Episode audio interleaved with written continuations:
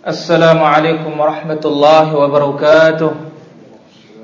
الحمد لله رب العالمين والصلاة والسلام على رسول الله وعلى آله وصحبه ومن والاه. أما بعد فإن أحسن الكلام كلام الله وخير الهدى هدى محمد صلى الله عليه وسلم.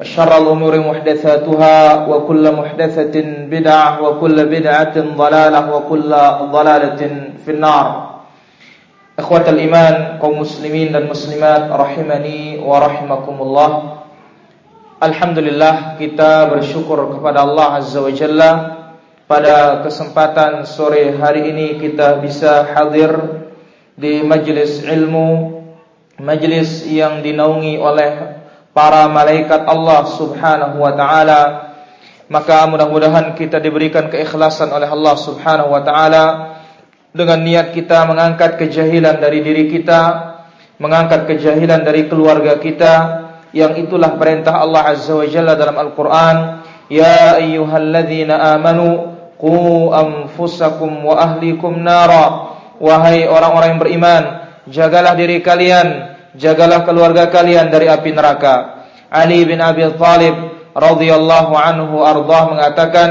"Allimu auladakum wa ahlikumul khair." ajarkan anak-anak kalian, ajarkan istri-istri kalian kebaikan yaitu ilmu agama ini. Para hadirin yang dirahmati Allah Azza wa Jalla, pada hari ini kita masuk ke babul Jumu'ah, pembahasan tentang al-Jumu'ah. Yang mana tepat hari ini juga kita pada hari Jumat. Masalah yang pertama keutamaan hari Jumat dalam banyak hadis dari Nabi sallallahu alaihi wasallam tentang keutamaan hari yang mulia ini. Bahkan dalam sebuah hadis Nabi sallallahu alaihi wasallam katakan bahwa hari Jumat lebih utama dari Idul Fitri dan Idul Adha. Di antaranya Rasulullah sallallahu alaihi wasallam bersabda dalam hadis Abu Hurairah radhiyallahu anhu, "Khairu yaumin tala'at alaihi syamsu yaumal jumu'ah." hari paling baik terbitnya matahari adalah pada hari Jumat. Fihi khuliqa Adam. Pada hari Jumat Allah menciptakan Adam. Wa fihi udkhilal jannah. Pada hari Jumat Allah masukkan Adam ke dalam surga. Wa fihi ukhrija minha. Dan pada hari Jumat Allah keluarkan Adam dari surga wala taqumu sa'atu illa fi yaumil jumu'ah dan hari kiamat tidak akan datang dan tidak akan terjadi melainkan pada hari Jumat. Jelas dalam hadis yang diriwayatkan oleh Imam Muslim ini banyak keutamaan hari Jumat. Dan hari Jumat inilah akan terjadi kiamat kelak. Dan namanya kiamat Allah Subhanahu wa taala ista'tharallahu ilmah hanya Allah yang tahu ilmunya kapan. Yang jelas dia pada hari Jumat. Tetapi Jumat kapan kita tidak tahu. Oleh karena itu para para makhluk selain dari manusia dan jin mereka sangat khawatir akan datangnya setiap datangnya Jumat.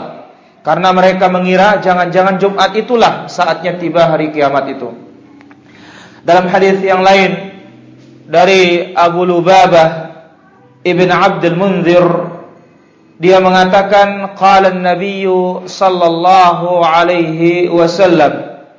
Nabi kita alaihi salatu wassalam bersabda Inna yaumal jumu'ati sayyidul ayyam.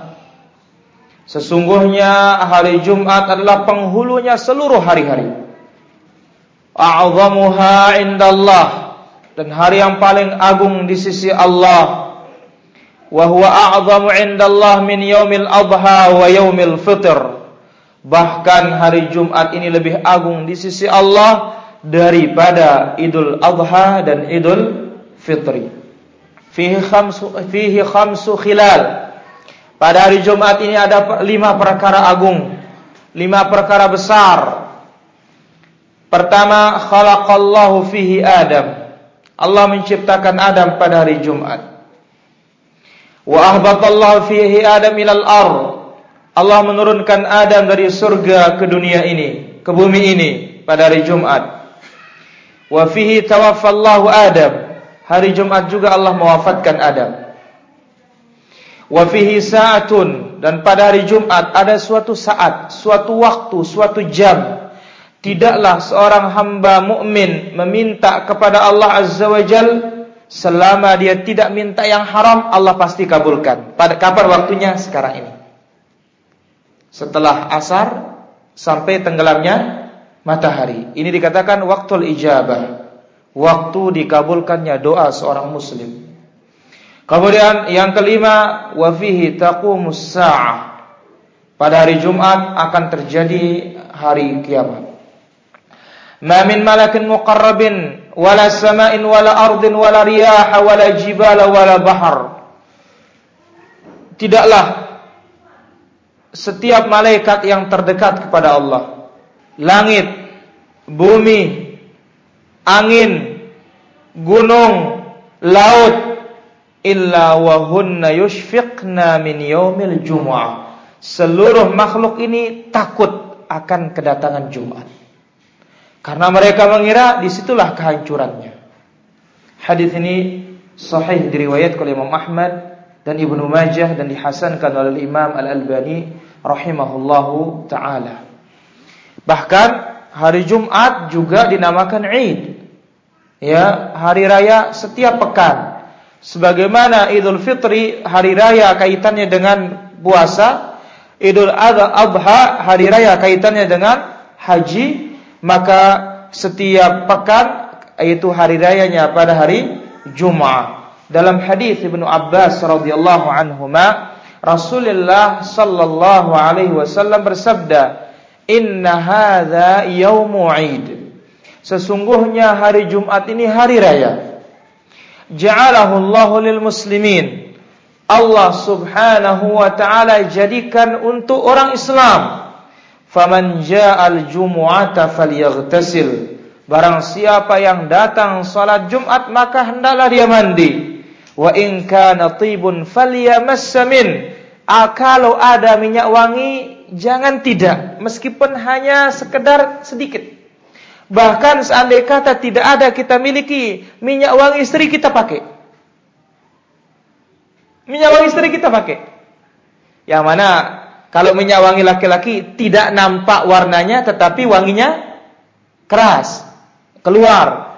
Kalau minyak wangi wanita nampak warnanya tetapi wanginya ya tidak keras, lembut. Ya. Nah, sekiranya kita tidak punya minyak wangi yang laki-laki, boleh pakai minyak wanginya perempuan itu asal pakai, jangan tidak pakai. Wa alaikum bisiwak dan hendaklah kalian memakai siwak. Hadis ini juga hasan diriwayat oleh Imam Ibnu Majah. Ikhwan fiddin rahimani wa rahimakumullah. Itulah dia di antara keutamaan-keutamaan hari Jumat. Dan masih banyak keutamaan-keutamaan yang lainnya. Di antaranya disebutkan dalam sebuah hadis yang sahih bahwa hari Jumat inilah orang Islam, uh, hanya Islam yang mendapatkannya. Orang-orang Yahudi, orang-orang Nasrani tidak mendapatkan. Yahudi dia mendapatkan Sabtu. Orang Nasrani mendapatkan hari Ahad. Ya, dan Islam mendapatkan Jumat. Dan Jumat ini diibaratkan oleh Allah Subhanahu wa taala seperti cermin yang di tengahnya ada sesuatu yang hitam atau yang putih dan itu disebutkan sebagai Jumat dan ini khusus diberikan kepada Rasulullah sallallahu alaihi wasallam dan kepada umatnya. Baik. Poin yang kedua, sebagaimana tertera dalam hadis yang tadi bahwa mustajab doa yang dilakukan oleh seorang muslim pada hari Jumat khususnya yaitu selesai salat asar sampai tenggelamnya matahari pada hari ini setiap Jumat. Dalam hadis Abdullah bin Salam radhiyallahu anhu dia mengatakan ketika Nabi sedang duduk Inna lanajidu fi kitabillah fi yaumil jum'ah. Kita dapatkan di dalam Al-Qur'an hari Jumat. Sa'atan la yuwafiquha 'abdun.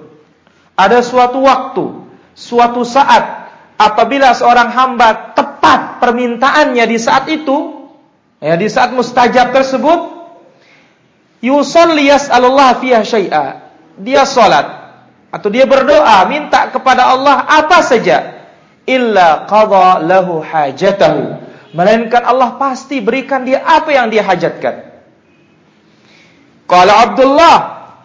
Abdullah bin Salam mengatakan fa asyara ilayya Rasulullah sallallahu alaihi wasallam. Maka Nabi menunjukku dan atau menyebutkan beberapa waktu. Aku katakan benar. Kapan dia qala hiya akhiru sa'atin nahar yaitu apa namanya waktu terakhir dari hari Jumat. Saat-saat akhir dari hari Jumat. Bukanlah waktu salat, tetapi seorang hamba yang beriman apabila ibadah di, di sana, berdoa di sana, ya, maka Allah Subhanahu wa taala akan kabulkan doanya. Yaitu selesai asar sampai tenggelamnya matahari.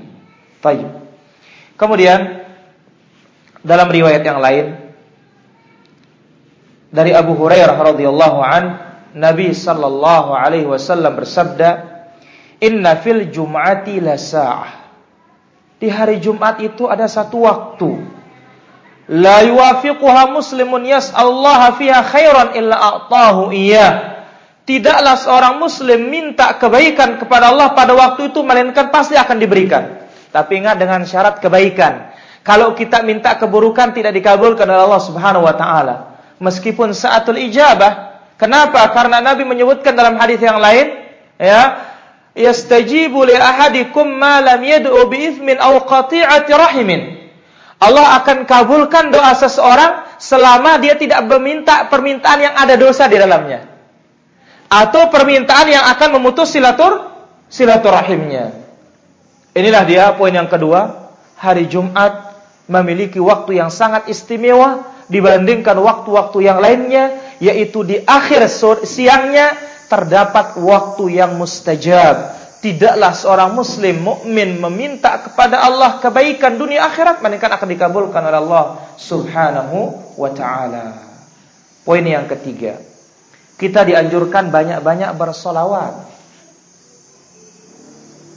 Maka mungkin dari sini sebagian masyarakat kita mengambil selakaran. Padahal hakikatnya itu tidak ada contoh dari Nabi Sallallahu Alaihi Wasallam. Yang ada contoh itu bersolawat, bukan selakaran. Ya, banyak bersolawat di hari Jumat maupun di malam malam Jumat. Tapi ingat, ini salawat. Di hari lain kita bersolawat. Di hari Jumat lebih banyak. Ya. Dari Aus bin Aus radhiyallahu an, qala qala Rasulullah sallallahu alaihi wasallam Nabi alaihi salatu wassalam bersabda, "Inna min afdali ayyamikum yaumil jumu'ah." Hari-hari kalian yang paling utama adalah hari Jumat. Fihi khuliqa Adam. Hari Jumat Allah menciptakan Adam. Wa fihi qubid. Hari Jumat Allah mewafatkan Adam. Wa fihi nafkhah hari Jumat ditiup trompet sangkakala datangnya kia, kiamat. Wa fihi sa'qah. Hari Jumat juga manusia akan pingsan. Ditiup Jumat, pingsannya juga Jumat. Fa'akthiru alayya minas salati fi. Maka perbanyaklah salawat padaku pada hari Jumat tersebut. Fa inna salatakum ma'rudatun alayya. Salat salawat-salawat kalian akan dihadapkan kepadaku pada hari itu. Qalu ya Rasulullah, sahabat heran. Kaifa tu'radu salatana 'alaika wa qad arimt? Bagaimana mungkin Allah akan memberikan engkau salawat kami ya Rasulullah padahal engkau sudah hancur menjadi tulang belulang. Mungkin jadi tanah sudah. Dalam sebuah riwayat waqad balit sudah lebur, lapuk menjadi tanah. Tentu ingat, yang tersisa dari manusia ini hanya apa? Tulang ekor, ajbud zanab. Taib. Namun ada keistimewaan bagi para nabi. Faqala Nabi alaihi salatu wassalam bersabda, "Innallaha azza wa jalla harrama 'alal ardi ajsadal anbiya." Allah haramkan seluruh bumi ini untuk memakan jasadnya para nabi. Maka oleh karena itu dalam sebuah riwayat yang sahih uh, di zaman Umar radhiyallahu an di suatu tempat ada sebuah bangunan. Dan ada keranda. Disebut Daniel. Nabi Daniel. Kampung tersebut kalau hujan telat dikeluarkan keranda itu. Mereka pakai istisqa ya, mereka pakai istisqa coba bayangkan sekian lama Nabi itu meninggal tapi jasadnya tetap ada Nah akhirnya Umar radhiyallahu anhu takut nanti manusia terfitnah. Akhirnya dikebumikan dengan sangat dalam sehingga tidak ada tampak ada apa-apa di atasnya. Ini suatu bukti lain bahwa jasadnya para nabi itu utuh dan kekal, tidak akan dimakan oleh tanah. Taib. Kalau Firaun jelas itu sebagai siksa bagi dia dan sebagai ibrah bagi orang orang lain. Bukanlah orang Mesir itu hebat mengawetkan. Ya. Dikatakan muminya awet dan semisalnya. Kalau itu apa suatu kekhususan yang disebut oleh Allah Azza wa Jalla dalam Al-Qur'an? "Falyawma nunajjika bi badanika litakuna liman khalfaka ayah." Dalam surah Yunus Allah sebutkan pada hari ini kata Allah Azza wa Jalla nunajjika kami akan selamatkan engkau Firaun bi badanika artinya badannya tidak hancur, tidak rusak, tidak tenggelam di lautan. Litakuna liman khalfaka ayah akan menjadi ayat, tanda dan peringatan bagi orang-orang belakangan. Hadza Tayyib. Ini hadis ini sahih diriwayatkan oleh Imam Abu Dawud dan Ibnu Majah dan Al Imam Al Albani mensahihkan hadis ini. Dalam hadis yang lain perintah untuk memperbanyak salawat ini Nabi alaihi salatu wasallam bersabda dalam hadis Anas, "Aktsirus salata alayya yaumal jumu'ah." Perbanyaklah salawat kepadaku pada hari Jumat. Mana salawat yang paling afdal? Salawat Ibrahim, Ibrahim ya. Allahumma salli ala Muhammad wa ala ali Muhammad kama sallaita ala Ibrahim wa ala ali Ibrahim innaka Hamidum Majid. Allahumma barik ala Muhammad wa ala ali Muhammad kama barakta ala Ibrahim wa ala ali Ibrahim innaka Hamidum Majid. Atau kita baca sallallahu alaihi wasallam. Allahumma salli wa sallim alaihi. Allahumma salli wa sallim alaihi. Perbanyak pada hari Jumat. Kenapa? Walailatul Jum'ah dan malam Jumat faman shalla alayya salatan sallallahu alaihi wasallam ashran Siapa yang bersalawat sekali, maka Allah akan berikan dia salawat sepuluh kali. Al-Imam uh, Al-Bukhari rahimahullah ta'ala menjelaskan dari para tabi'in, apa arti salawat Allah? Salawat Allah artinya thana. Allah subhanahu wa ta'ala memu memujinya, memuji hambanya. Kalau salawat dari kita, do doa. Salawat dari malaikat juga do doa. Kalau salawat dari Allah Azza wa Jalla itu merupakan puji pujian. Taib. Itu masalah yang kedua atau yang ketiga. Perbanyak salawat di malam Jumat dan hari Jumat. Yang ketiga dianjurkan membaca suratul kahfi pada malam Jumat dan juga hari Jumat. Adapun surat Yasin disebutkan oleh Imam Al-Hafidh Al-Mundhiri dalam kitabnya Targhib wa Tarhib, diteliti oleh Al-Imam Al-Albani rahimahullah dan ulama yang lainnya, rata-rata tentang keutamaan surat Yasin dhaif. Kalau tidak sampai derajatnya maudhu hadis tersebut. Ya, di antaranya hadis yang dikatakan di sana apa? Uh, likulli syai'in qalbun. Setiap sesuatu itu punya hati, punya jantung. Wa qalbul Quran Yasin. Dan jantungnya Quran itu adalah Yasin. Ini hadisnya maudhu. Ya. Hati dibawakan apa? Yasin lima quri'at lahu.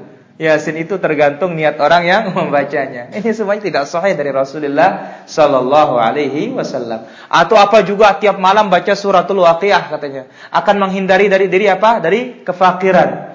Itu juga tidak sahih. Yang sahih tiap malam kita baca Al-Mulk. Akan menjaga kita dari fitnah kubur. Dan akan memberi syafaat kepada sekian orang dari keluarga kita. Taib. Dari Abu Sa'id Al-Khudri radhiyallahu anhu anna Nabi sallallahu alaihi wasallam qaal Nabi kita alaihi salatu wasallam bersabda Man qara'a surat al-kahfi fi yaumil jumu'ati adha'a lahu minan nuri ma bainal jumu'atain. Barang siapa yang membaca surat Al-Kahfi pada hari Jumat, Allah akan berikan dia cahaya satu pekan. Dari Jumat ini sampai Jumat berikutnya. Hadis ini sahih diriwayat ke Imam An-Nasa'i dan disahihkan oleh Imam Al-Albani rahimahullah taala. Keutamaan lain wa fi riwayah man qara'a surat Al-Kahfi yaumal Jum'ah. Barang siapa membaca surat Al-Kahfi pada hari Jumat, adha'a lahu an-nur ma bainahu wa bainal baitil atiq. Allah berikan dia cahaya dari tempatnya sampai Ka'bah. Hadis ini sahih diriwayat oleh Imam Al-Baihaqi disahihkan oleh Imam Al-Albani dalam kitabnya Targhib wa Tarhib. Dalam riwayat Abu Sa'id secara mauquf Nabi mengatakan man qara'a surat al-kahfi lailatul jum'ah siapa membaca surat kahfi pada malam Jumat adha'alahu minan nur ma bainahu wa bainal baitil atiq. Allah berikan dia cahaya dari tempatnya sampai Ka'bah. Taib ini keutamaan ayat suratul kahfi secara umum namun keutamaan sepuluh pertama. Dalam sebuah riwayat sepuluh terakhir. Tetapi yang lebih kuat sepuluh terakhir itu syahad, yang lebih kuat adalah sepuluh per pertama, yaitu Nabi sallallahu alaihi wasallam katakan, "Man hafidha asyra ayatin min awaili suratul kahfi atau min awail suratul kahfi usima min fitnatid dajjal." Siapa yang menghafal sepuluh pertama dari ayat sepuluh pertama dari surat Al-Kahfi, maka Allah jaga dia dari fitnah Ad-Dajjal. Yang selalu kita minta perlindungan setiap akhir salat. Allahumma inni a'udzubika min azabi jahannam wa min azabil qabri wa min fitnatil mahya wal mamat wa min syarri fitnatil masih ad-dajjal. Bahkan sebagian para ulama mengatakan bahwa membaca empat perlindungan wajib. Bahkan ada salah seorang tabi'in ya, dia mendengar anaknya tidak membaca yang pati disuruh mengulangi sholatnya. Ulangi sholatnya, sebagaimana dalam Sahih Muslim. Ya, jadi meminta perlindungan dari empat ini wajib. Sehingga salah seorang tabi'in, sebagaimana disebutkan tadi, anaknya didengar tidak membaca empat ini, ulangi sholatmu Karena ingat, namanya Dajjal ini Nabi Shallallahu Alaihi Wasallam mengatakan bahwa tidak ada fitnah yang paling besar sepanjang sejarah manusia ini selain daripada fitnah Ad-Dajjal. Bahkan setiap nabi selalu mengingatkan akan bahayanya Dajjal. Dan Nabi katakan kalau aku bertemu dengan dia ana hajijuhu, aku yang akan menghadapinya. Bahkan Ibnu Sayyad hampir dikatakan apa? Dajjal. Tayyib. Itulah dia ya poin yang keempat dianjurkan kita membaca suratul kahfi pada malam Jumat dan hari Jumat.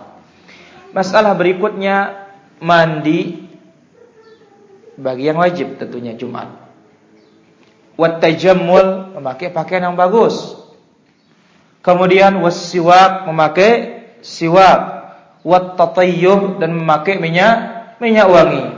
An Ibnu Abbas radhiyallahu anhuma qala qala Rasulullah sallallahu alaihi wasallam Nabi mengatakan inna hadza yaumu id. Hari Jumat nih hari raya.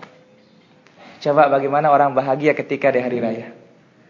Pakai pakaian bagus, ya. Kemudian dia pakai minyak wangi. Kemudian dia pagi-pagi berangkat. Maka nanti saya bawakan bagaimana kisahnya para ulama salaf.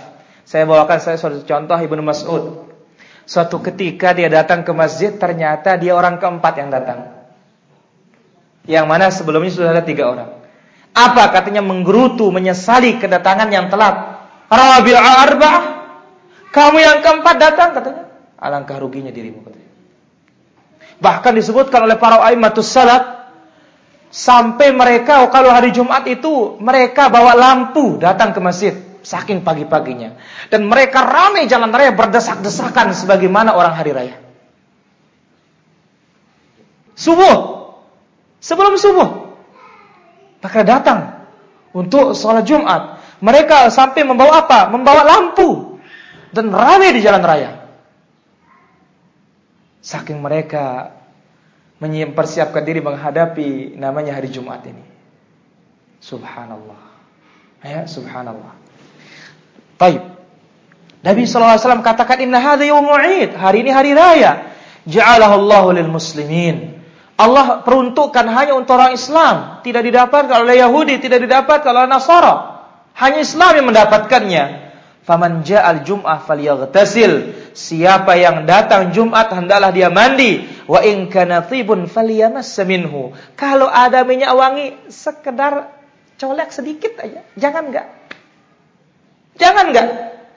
Ya, mas, mas itu sekedar bukan mubalaghah pakai minyak wangi. Artinya apa? Saking dikuatkannya menggunakan memakai minyak wangi ini wa alaikum bisiwak dan jangan lupa kalian memakai siwak.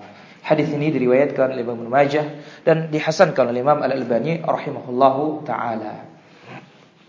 Sebab apa keutamaannya? Dalam hadis Abu Hurairah radhiyallahu anhu Rasulullah sallallahu alaihi wasallam bersabda, "Idza kana yaumul jumu'ah, apabila datang hari Jumat, faghtasala ar-rajul, lalu seorang mandi, wa ghassala ra'sahu dan membasuh kepalanya."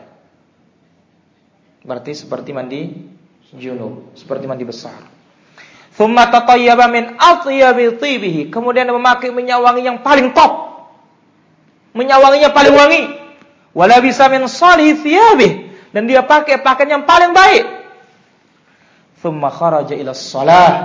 Lalu dia keluar salat. Walam yufarriq baina Dia tidak memisahkan antara dua orang sedang duduk. Thumma istama'a lil imam. Dia dengarkan imam ghufira lahu minal jum'ati ilal jum'ah wa ziyadat thalath ayyam. Allah ampuni dosanya satu pekan ditambah tiga, tiga hari. Berarti sepuluh, sepuluh hari. Hadis ini sahih diriwayat oleh Imam Ibnu Khuzaimah. Taib. Dalam hadis Abu Sa'id tentang hukum mandi Jumat ini bagi yang datang Jumat, ghaslu yaumil jum'ati wajibun ala kulli muhtalim. Mandi Jumat itu wajib atas setiap yang sudah balik wasiwak dan siwak, wayamassa minat tib dan menyentuh, memakai minyak wangi qadara alaihi sebisanya. Sebisanya. Bahkan dalam hadis yang lain Rasulullah sallallahu alaihi wasallam mengatakan thalathun haqqun ala kulli muslimin. Tiga hal kewajiban seorang muslim. Mandi hari Jumat, memakai siwak dan memakai minyak wangi kalau ada. Andai kata tidak ada pakai minyak wanginya istri. Andai kata tidak ada pakai minyak wanginya istri. Bahkan kalau pakaian ya sehingga mengingatkan kita mungkin kita seorang pekerja dan semisalnya ah langsung dari pulang dari kantor langsung aja Jumatan pakai pakaian biasa saja. Nah Nabi Shallallahu Alaihi Wasallam memberikan anjuran hendaklah Jumat itu siapkan pakaian. Dalam hadis yang lain dari Abdullah bin Salam dia mendengar Rasulullah Shallallahu Alaihi Wasallam bersabda di atas mimbar pada hari Jumat, Ma ala ahadikum law ishtara liyaumil jum'ah thawba mihnati. Tidak mengapa. Coba sekiranya kalian itu beli dua pakaian. Satunya untuk Jumat, jangan dia pakai Jumat itu dengan pakaian ker kerjanya. Ini kata Nabi sallallahu alaihi wasallam. Kemudian khususnya lagi dibarengi dengan salat semampunya. Tapi ingat, untuk qabliyah sama sekali tidak ada.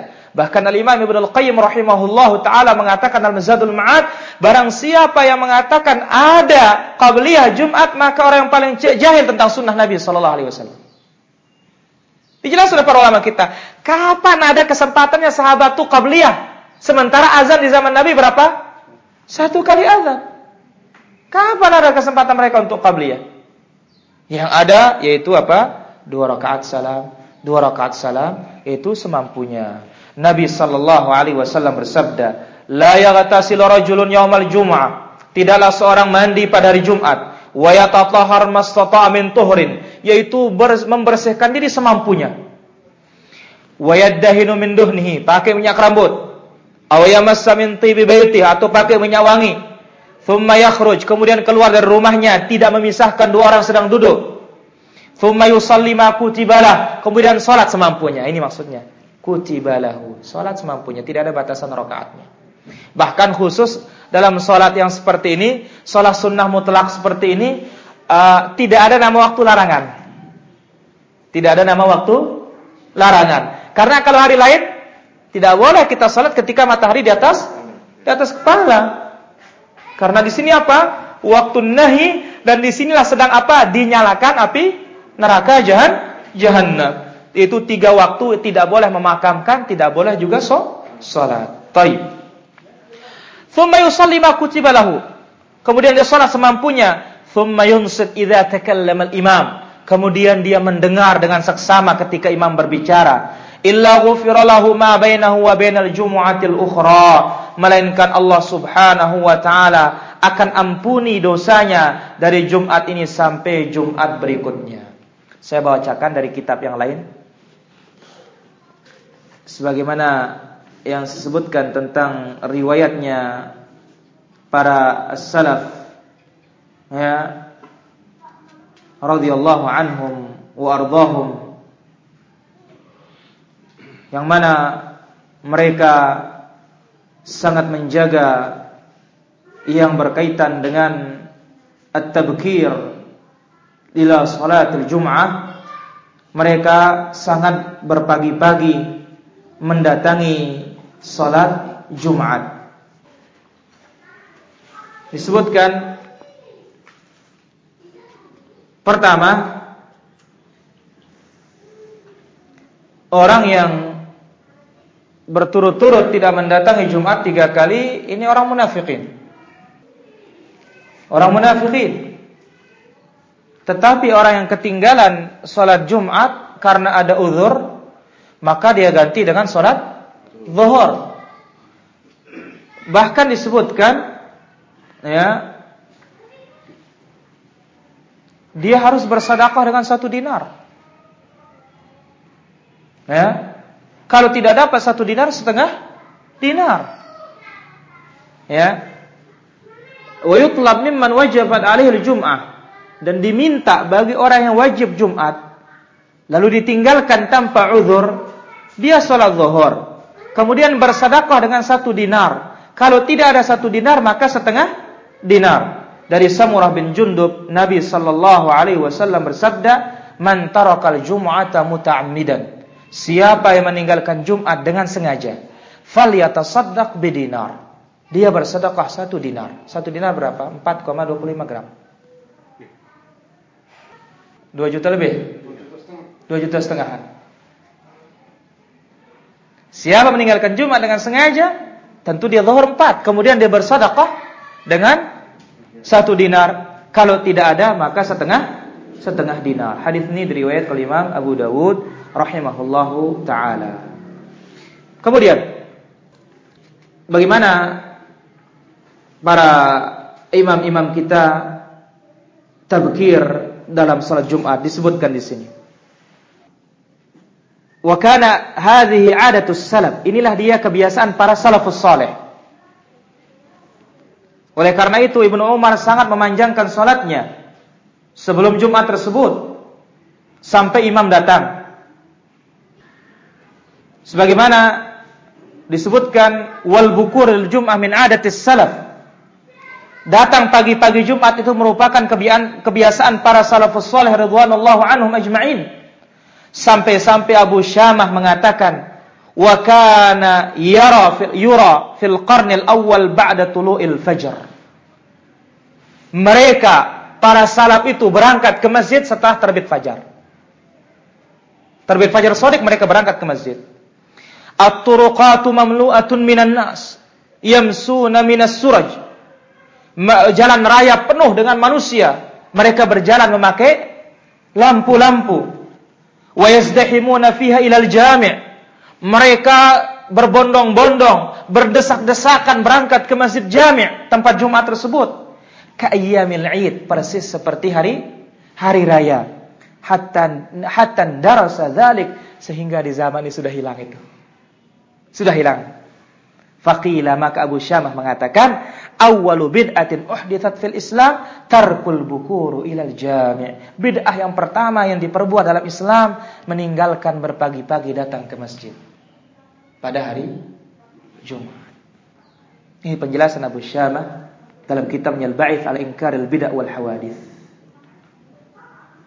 Oleh karena itu Wa kana salaf yu'atibuna anfusahum inda tarkihim at-tabkir aw qusurihim fi. Para salaf itu yu'atib anfusahum, mencela dirinya sendiri, menggerutu, menyesali perbuatannya ketika mereka tidak datang pagi-pagi. Ibnu Mas'ud pada suatu ketika masuk, ditemukan ada tiga orang. Dia telah didahului oleh tiga orang. Fagatamma lidzalik. Maka dia menggerutu dan marah pada dirinya sambil mengatakan, Rabi arba'ah, wa ma rabi arba'ah biba'id. Kamu yang keempat dari tiga orang ini katanya. Ini sangat gampang ini katanya. Ini yang sulit ini. Ya, datang pertama kali.